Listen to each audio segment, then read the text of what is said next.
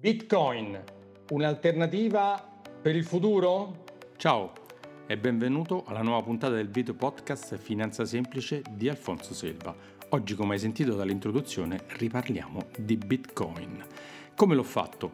L'ho fatto intervistando un esperto che parla da tanto tempo, da prima di me, di Bitcoin e hanno anche loro un podcast, si chiama Bitcoin Italia Podcast. Perché dico hanno? Perché sono in due, lui è la parte più commerciale l'altro è la parte del nerd, eh, Ricky.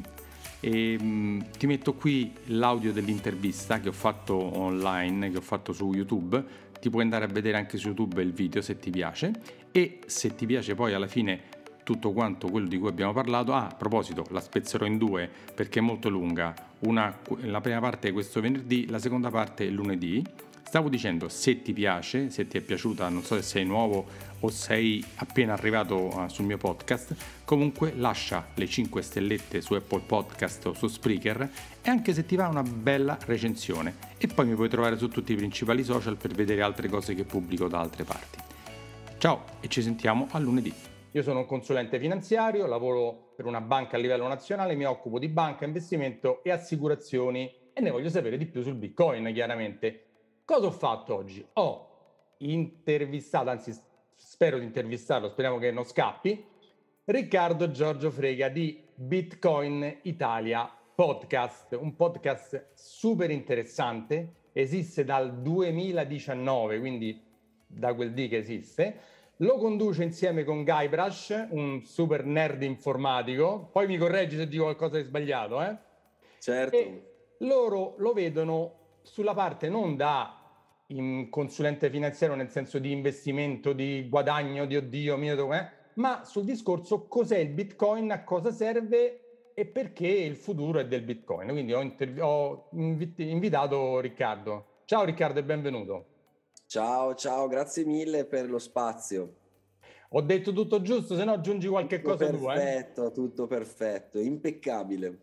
Tu sei la parte, diciamo, commerciale, rappresentativa del podcast, quello che va in giro, che intervista, e, lui è la parte più tecnologica, lui è quello, il nerd, come ho detto, è quello sviluppatore, quello che sa tutto delle cose tecnologiche. No? Io quando ascolto il vostro podcast, quando parla lui, mi, mi fermo e devo proprio prestare attenzione perché spiega le cose tecniche benissimo, chiaro, sì. però non essendo io un programmatore come lui, beh, mi perdo diciamo che siamo molto ben assortiti. Io quando ho avuto l'idea di iniziare in Italia per primo, perché noi siamo il primo podcast eh, nella storia del, della divulgazione di Bitcoin in italiano, siamo stati i primi a farlo in italiano, io ho subito pensato a Guybrush, Luca, che è un mio caro amico da tantissimi anni, che è una persona molto competente, è un esperto di cybersicurezza e, e, e profondo conoscitore della tecnologia di Bitcoin e che quindi dà al podcast podcast la parte più tecnica, io invece sono, vengo da un mondo diverso, anch'io appassionato di tecnologia, sono un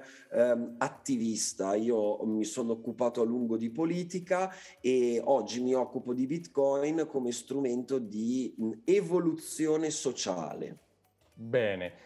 Prima di entrare proprio nel vivo del discorso, faccio una piccola marchetta personale Ricordo a tutti quelli che vedono il video di andare sul mio sito www.alfonsoselva.it e scaricarsi come investire i tuoi soldi senza sbagliare. Lo sai che c'è anche una parte che ho dedicato al bitcoin, alla blockchain qui sopra?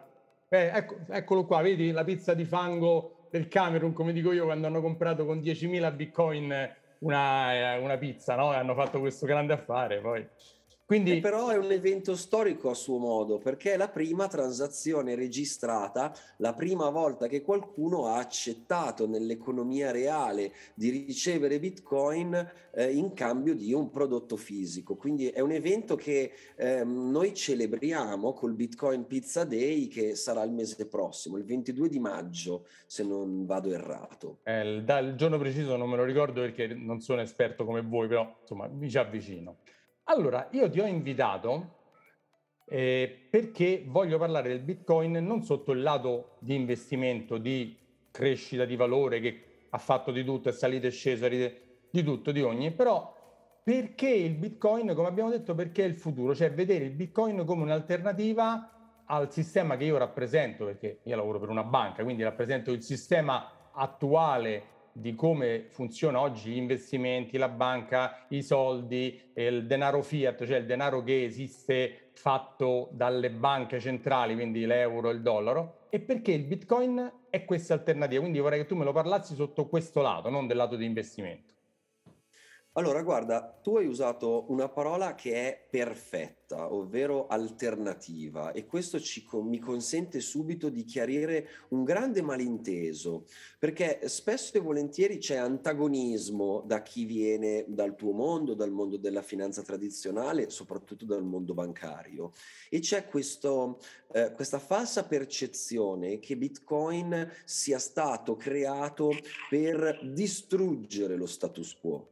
E, e invece mh, se noi andiamo a leggere le parole del creatore di Bitcoin, eh, se noi seguiamo il movimento eh, da cui eh, Bitcoin nasce, Satoshi Nakamoto, appunto l'anonimo inventore di Bitcoin, non parla mai di distruzione, parla di alternativa. Alternativa a che cosa? Alternativa a un sistema finanziario ed economico globale che ha, ha, avuto luci e ombre nella sua storia, nel senso che è innegabile che l'economia e la finanza tradizionale abbiano consentito nei millenni all'umanità di crescere e eh, di raggiungere dei traguardi importanti.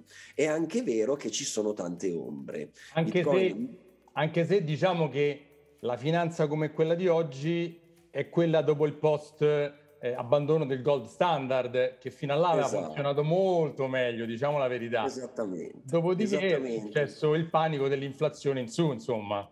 Esattamente, non a caso Satoshi Nakamoto inizia a lavorare febbrilmente eh, a Bitcoin dopo la grande crisi eh, economica globale del 2008, i mutui subprime, eh, evidenziando con chiarezza nelle sue parole come questa alternativa nasca per contrastare un mondo, una, una bolla finanziaria, gest, una gestione, una mala gestione da parte dell'establishment eh, finanziario mondiale. E in, in che modo Bitcoin è rivoluzionario? Perché vedi, noi da millenni siamo abituati a eh, utilizzare degli strumenti per trasmettere valore. Il, il denaro in fondo è un linguaggio, un linguaggio che serve a me per eh, trasmettere a te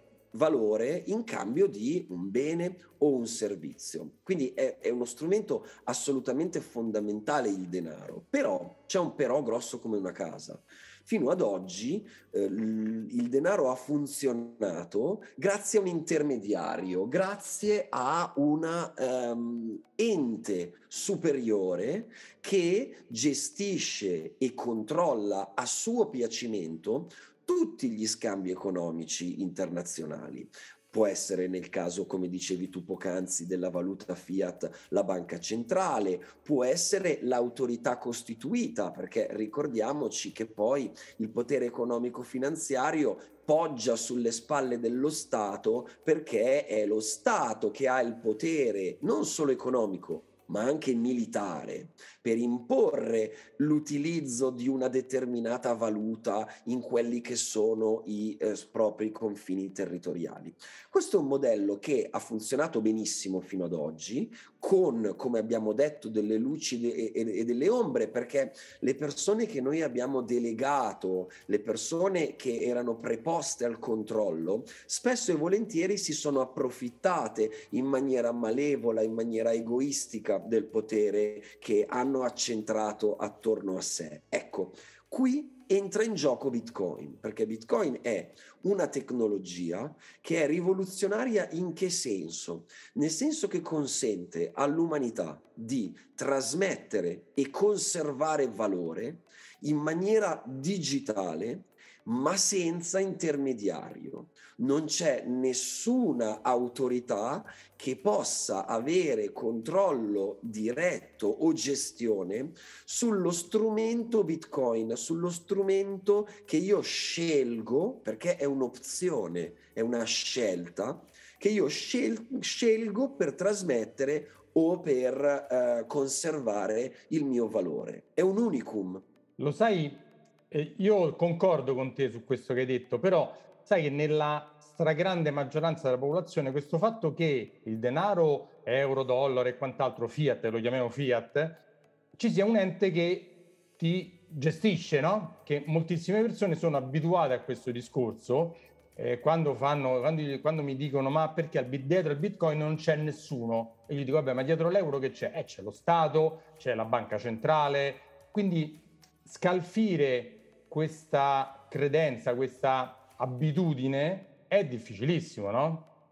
È complicatissimo, ma questo è, un, uh, è, è una reazione che non è propria del Bitcoin. In realtà, se ci pensiamo un attimo, è stata la reazione tipica da parte dell'umanità tutte le volte che si è presentata una tecnologia che andava a scardinare radicalmente i principi su cui si poggiava il mondo. Voglio dire, chiunque può fare oggi una ricerca, guarda caso, su internet e andare a trovare illustri esperti che negli anni 90 dicevano che internet non avrebbe rivoluzionato il mondo dell'informazione. Anche Bill Gates avrebbe... l'ha detto. Bill Gates è uno di quelli che l'ha detto, eh, per dire uno che conoscono tutti. Eh.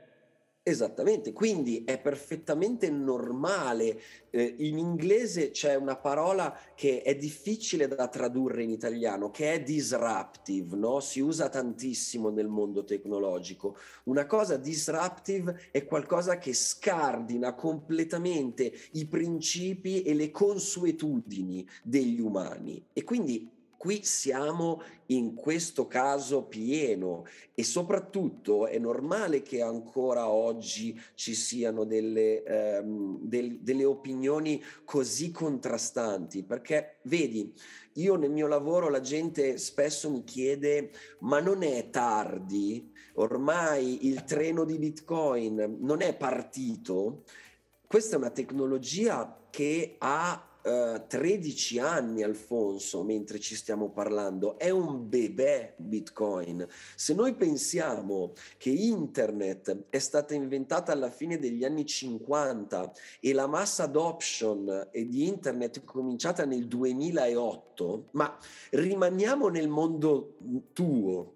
Le carte di credito vengono inventate da Frank McNamara, il creatore della Diners, la prima carta di credito, nel 1949 per essere vagamente diffuse ci sono passati 40 anni. Ecco, Bitcoin ne ha 13. Non solo non è il treno Bitcoin non è partito, non ha neanche chiuso le porte, è in stazione fermo e ancora ne deve passare di tempo perché questo treno parta. Sì, sì, sono d'accordo con te. Come quando arrivò il motore a scoppio e tutti andavano con i cavalli col carretto, dicevano che era pericoloso, che non si sarebbe andato da nessuna parte, poi alla fine eh, pure quella è stata disruptive per tutti quanti, perché è stato un passaggio epocale, no? o come quando è arrivato, che ne so, i telai meccanici, eh, c'è stata un, lotte, rivoluzioni, un, eh, guerre civili, cioè, è successo un casino in quei tempi. No? L'elettricità, l'elettricità all'inizio del Novecento è stata osteggiata sui media tradizionali in tutti i modi, strumento di morte, eppure poi ha cambiato le nostre vite, perché vedi, è questo che fanno le tecnologie, quelle autenticamente disruptive. Accadono, che noi, voglia, che noi lo si voglia o no. Senti, io so perché vi seguo, ti seguo e vi seguo, che sei stato recentemente a Miami e prima ancora in Salvador, poi ne, ne riparliamo anche di quello se ti va, di quella, perché sono due cose importantissime. Cosa è successo a Miami di Mm, di, di, importante, ecco, se mi fai un po' la storia del, di quello che è successo a Miami, di dove siamo arrivati, di come era una volta e di come è adesso. Sì, allora Miami eh, si è appena conclusa, è stata agli inizi di aprile eh, la Bitcoin Conference, la Bitcoin 2022, che è la più grossa fiera, un salone internazionale del Bitcoin, una, tre giorni di conferenze interessantissime. Noi eravamo presenti perché come Bitcoin Italia Podcast siamo eh, media partner per l'Italia di questo appuntamento fondamentale e eh, è stata una tre giorni che a me ha stupito tantissimo perché ehm, l'edizione, se l'edizione dell'anno scorso ci aveva stupito per la crescita in termini di eh, numerici proprio, quindi di visitatori, di collegamenti in streaming, di attenzione, ecco, quest'anno è secondo me rispetto all'anno scorso più che raddoppiata. Poi le statistiche... Dacci qualche sono... numero, quanti, quanti ah, partecipanti, 30... quanti, quanto era grande il posto dove c'era? 30.000 partecipanti, eh, oltre 400 panel eh, e interventi eh, tra le mh, personalità più influenti nel mondo del Bitcoin, ma anche nel mondo dell'imprenditoria, perché erano presenti Michael Saylor, CEO di MicroStrategy, ehm, ehm, eh, Jack Mallers di Strike, i, i grandi analisti che colleghi tuoi internazionali importantissimi come Linalden. Ehm, quindi... Quelli sono un po' più importanti di me, eh? molto, molto, molto, molto più importanti. Diciamo che hai ancora ampi margini di miglioramento, quindi non, non, non ti fermare. e, ehm, la cosa impressionante che, che a me è sviluppato su una superficie immensa. Io ho, consumato due paia di scarpe per camminarla tutta. C'era con... gente che ha detto, ho sentito che girava col monopattino elettrico, col Sigaway per Ma... andare una cosa impressionante, una cosa veramente impressionante che è da un lato un, eh, che è sicuramente un segno di positività perché è, questa cosa è destinata a, ad avere un'importanza fondamentale e il come il mondo dell'imprenditoria e dell'industria rispondono a questa cosa, ecco, è un segnale eh, fondamentale. E tornato da Miami ti posso dire che se, se andare a Miami significa tastare il polso a Bitcoin, il battito cardiaco è da atleta quindi non era un evento per pochi nerd, per pochi smanettoni, ma era un evento per... Sono passati, tanti, sono passati tanti anni, ormai non è più di nicchia, ecco. Perfetto. Lo dico anche con una punta di rammarico, ti, conf- ah, ti confesserò. Scusa Riccardo, ma se fosse rimasto di nicchia, il Bitcoin no, certo. a quest'ora lo conoscereste in due, tre e basta, vi, vi mandavate qualche messaggino, comunque bello il Bitcoin, sì sì, tanto bello, e poi però se non raggiunge una massa adoption, non dico mondiale, ma quasi, cioè non ci fa niente alla fine, no? Certo, certo. Ecco, siamo ancora molto lontani da, eh. da, da, da quell'obiettivo, però è evidente che eh, soprattutto in questo caso il primo mondo, quindi il mondo dell'imprenditoria e degli affari, è, è, è il toro che sta al cent- seduto al centro della stanza e ormai non si può più far finta di ignorarlo. E infatti sono molte le grandi aziende di investimenti, una delle ultime MicroStrategy, eh, scusami, Fidelity,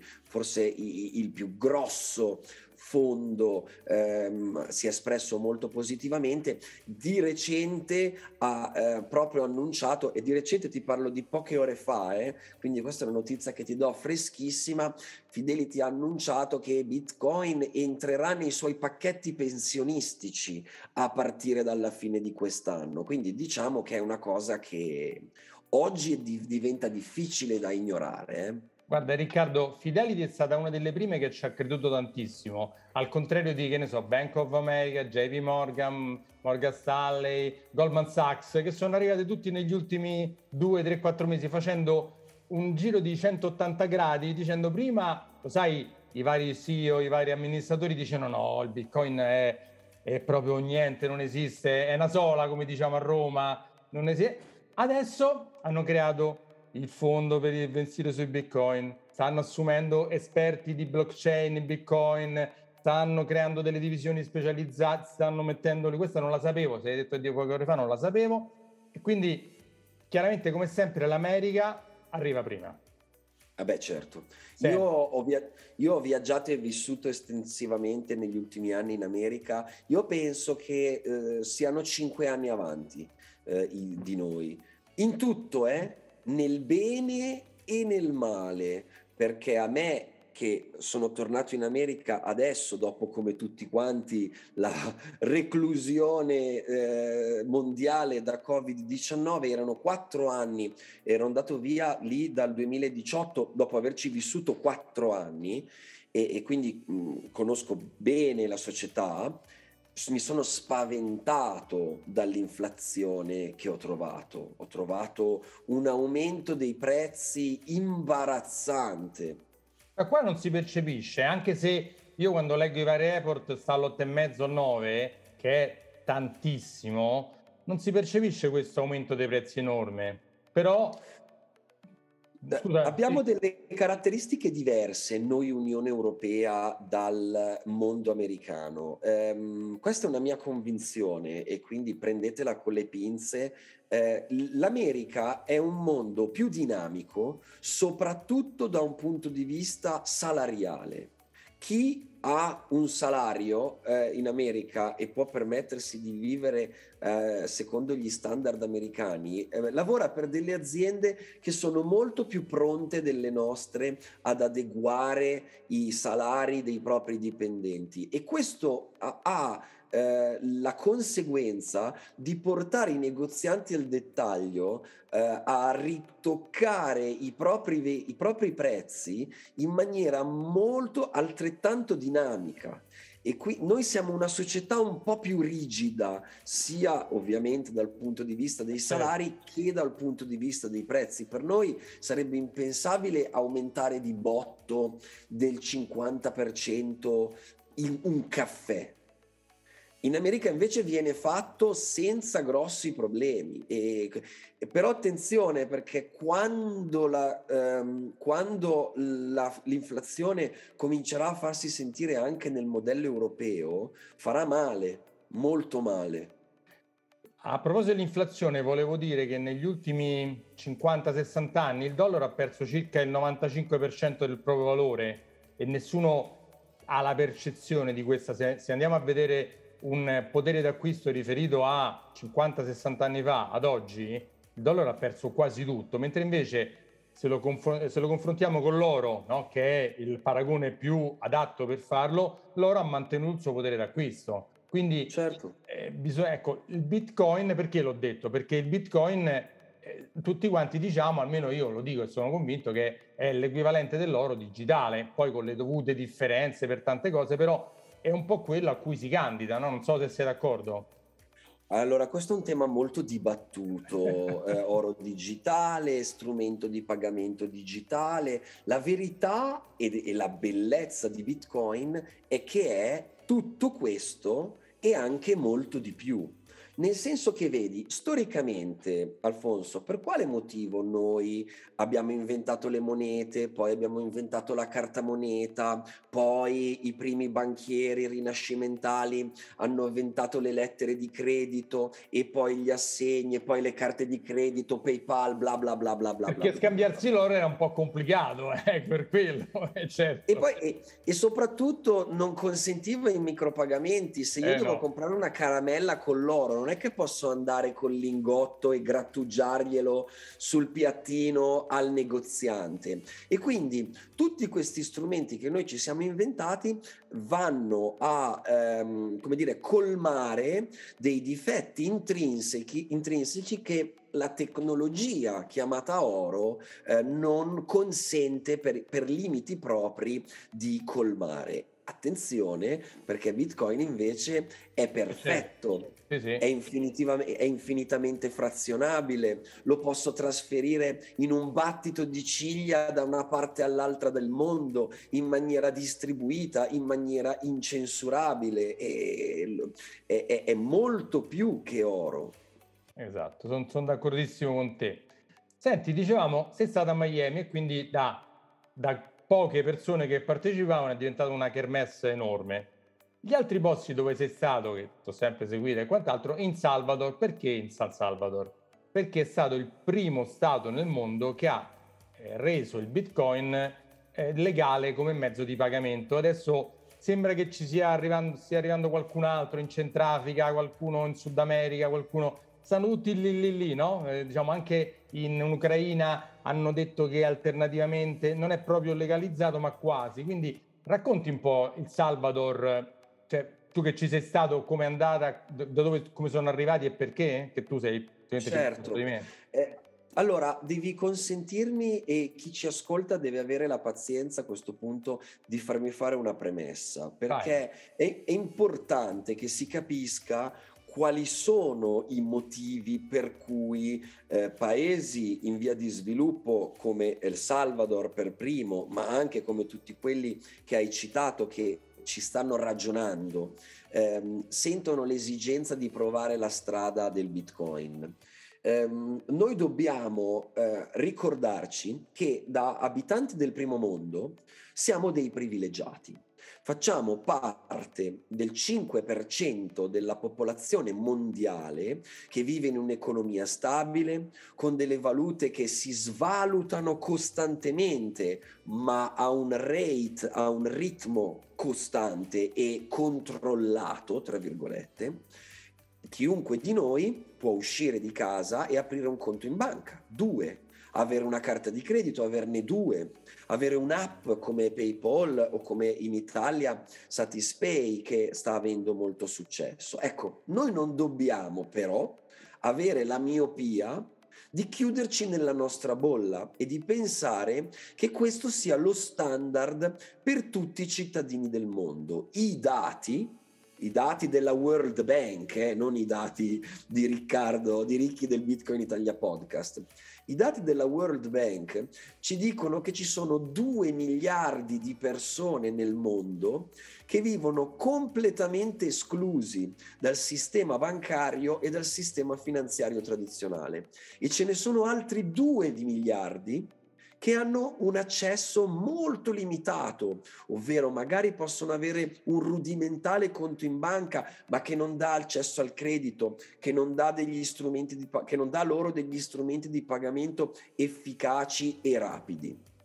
Questo che cosa significa? Questo significa che ci sono quattro, la metà della popolazione del mondo è esclusa da tutti i benefici che noi abbiamo descritto. Ora, Grazie a Bitcoin, chiunque sia in possesso di un telefonino anche rudimentale può avere in tasca un conto in banca eh, un conto in banca che fa quasi tutto quello che fa un tradizionale conto in banca, senza avere bisogno di mostrare dei documenti, senza avere bisogno di chiedere di permessi agli istituti di credito. Ed è per questo che uno Stato come il Salvador arriva ad approvare la cosiddetta lei Bitcoin che il 7 settembre del 2021 dichiara Bitcoin valuta a corso legale nel paese a fianco al dollaro perché El Salvador da 22 anni è un paese dollarizzato. Sì, la sua vecchia valuta... La sua vecchia valuta era talmente inflazionata che hanno detto buttiamola via e usiamo, l'hanno anche dichiarato, ci sono stati che sono uguali a loro ma si ostinano a dire di avere una valuta dello Stato, no? tipo il Venezuela, tipo altri stati, eh, la esatto. Turchia che si è, si è svalutata del 50-70% ultimamente, cioè cose folli, e loro almeno eh, da prima hanno detto vabbè prendiamo solo dollari, adesso hanno Bitcoin. Ovviamente Alfonso non dobbiamo avere l'ingenuità politica di ignorare il fatto che El Salvador è uno stato del Centro America piccolo. e che c'è il, il più piccolo stato del Centro America, ma che vive in un'area geografica che gli Stati Uniti da sempre considerano il proprio zerbino. le ingerenze economiche e politiche degli Stati Uniti, eh, dell'esercito degli Stati Uniti, dei servizi segreti statunitensi in quei paesi sono clamorose e gravissime. El Salvador ha, ha avuto nella sua storia 13 anni di guerra civile che ha devastato l'economia del paese, guerra civile economicamente foraggiata dagli Stati Uniti che, eh, che armavano eh, le truppe governative contro i dissidenti di sinistra, no? la famosa guerra politica degli Stati Uniti contro la piaga del comunismo in Centro America tutto vero, però è anche vero che hai armato e militarmente consentito a una popolazione per 13 anni di massacrarsi con delle ferite profondissime che per noi sono inimmaginabili.